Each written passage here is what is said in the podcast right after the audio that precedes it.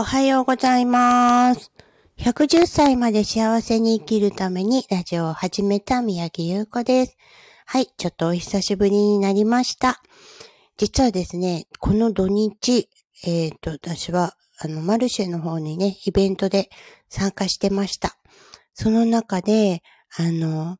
ハイヤーセルフの方とね、交信してお話を伝えてくれるっていう、あなんていうの、ヒーラーさんに出会いまして、その方のお話を聞いてきました。えっ、ー、と、私のハイヤーセルフさんは、今私がやりたいと思っていることを全力でサポートしてくれるっていう話を聞いたのですが、その中で、えっ、ー、と、ハイヤーセルフさんが言うには、覚悟を決めなさいと。ん？って感じだったんですけど、あの、自分がやりたいことっていうのはね、やっぱいっぱいある中で、えっと、まあ、今回たまたまね、えー、リンパの方で出店して、えー、もうお顔触らないで、肩と首をほぐすだけ、リンパの流れを良くするだけで顔が上がるんですよっていう体験会をやったんですけど、そので、その合間合間でいろんなところぐるぐる回って遊んでたんですけど、そのハイヤーセルフさんのね、人のところが、私のブースのちょうど真後ろで出店されてる方だったんですね。で、話し声だけがたまーに入ってくるんですけど、まあ別の方鑑定されてて、何をやってるんだろうってちょっと気にはなっていたんです。そしたら、なんかあの、まあ、ご縁あって、お話を聞くことになったんですけど、どうやら私のハイヤーセルフさんは、私がやってる美容系のお仕事、リンパだったりヘアメイクだったりっていうことを全力で応援しますよと。だけど、あなたはマルシェに出店する人ではないですよって言われてしまい、ちょっと笑いが起こったんですけど、今のね、自宅サロンで、えっと、今度、お弟子さんをね、どんどん育てていきたいって話をしたら、あの、もうそのことは、もう、とっても応援してるし、近いうちに全面的に信頼できるお弟子さんが出てきますよっていうふうに言われて、なんかちょっとワクワク。ハイヤーセルフってわかります？自分のことをね、見守ってくれてるガイドさんなんですけど、その、高次元ガイドってね、いう言葉を使ったりもしますけど、そのガイドさんはね、えっ、ー、と、守護霊さんとか守護神さんとか、やっぱり私を守ってくれてるものっていうのは、あの、何名かね、いらっしゃるんですけど、そういう方が、まあ、じゃあ、例えば私を、えー、ビルの3階から上から見ていてくれるってなった時に、半径何キロぐらいまでしかビルの3階からだと、私の周りって見えないですよね。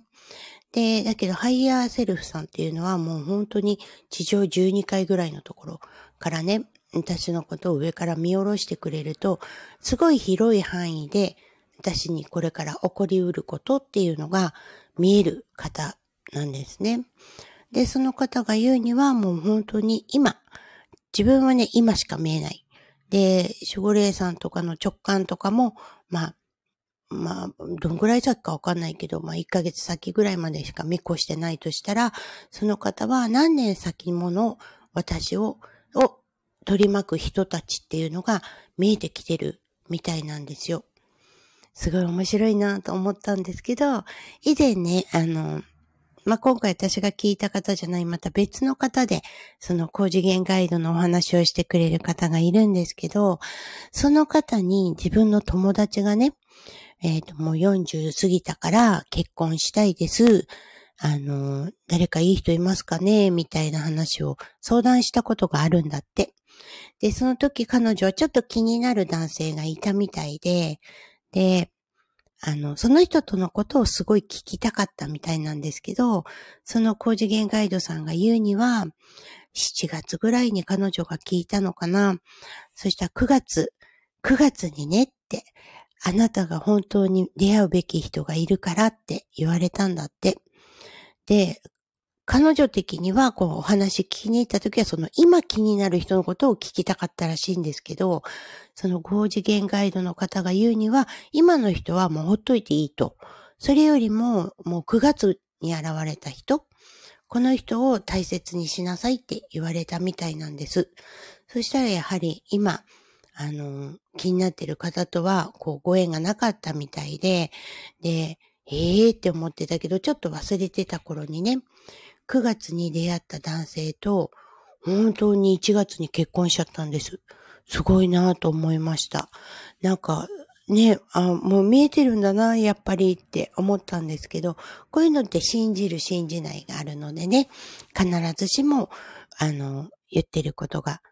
違うよとか当たってるよとかって言い切れる話じゃないんですけど、結構そうやってね、広い範囲でこれからの出会いとかね、見ていてくれる方にも守られているんだなっていうのを、あの、昨日も私はお話を聞いてて思いました。でも、この結局ハイヤーセルフさんって何ですかって言ったら、あの、親みたいな存在なんだって。で、実際何かやりたいって決めるのは自分じゃないですか。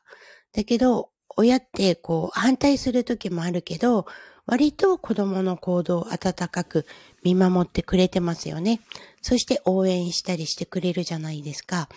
そういった位置づけの方みたいです。はい。なかなかね、奥が深いお話だったんですけど、まあ、イベントに出てね、まあ、ハイヤーセルフの方以外にも、いろいろ面白い出会いがあったんですけど、あの、そういった収穫をね、この土日で得てくることができました。はい、昨日母の日だったんでね、なんか、皆さん母の日、お母さんに感謝示しました？または自分のお子さんからお母さんありがとうっていうのありましたかね？なんか、ちっちゃい頃って、あの、カーネーションは赤か白かピンクぐらいしかなかったんですよ。私は昭和の子供なんでね。今すっごいカラフルなカーネーションがあるんですよね。びっくりしちゃいました。で、赤いカーネーションはお母さんに、白いカーネーションはお母さんがいない人が買うみたいなね、ちょっと偏見チックなことを言われてた時代に小学生だったんですけど、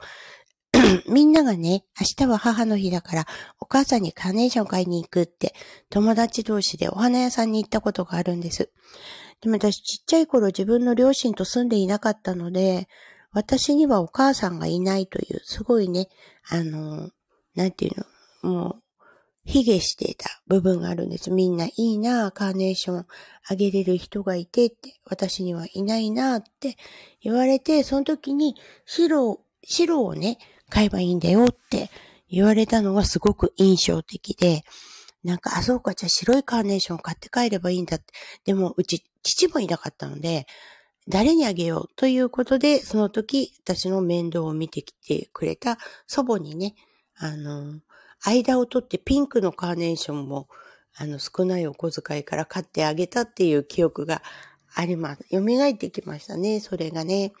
だからなんか今回とかも別に母の日だからってカーネーションもらったわけじゃないんですが、娘からね、プレゼントが来ました。ありがたいですよね。お母さんになれたっていうことだけでも、すごいありがたいことなのに、あの、こうやってね、母の日までお祝いしてくれて、本当に感謝感謝な週末となりました。そして、極めつけ昨日の夕方に聞いたハイヤーセルフさんからね、もう勇気をもらえる、あの、背中押しっていうのをしていただいたので、もう今週はね、ちょっともうやること決まってきたぞって感じなんで、また楽しく過ごしていきたいと思います。ということで、今日の配信はここまでです。最後まで聞いてくださりありがとうございました。皆様今日も素敵な一日となりますように。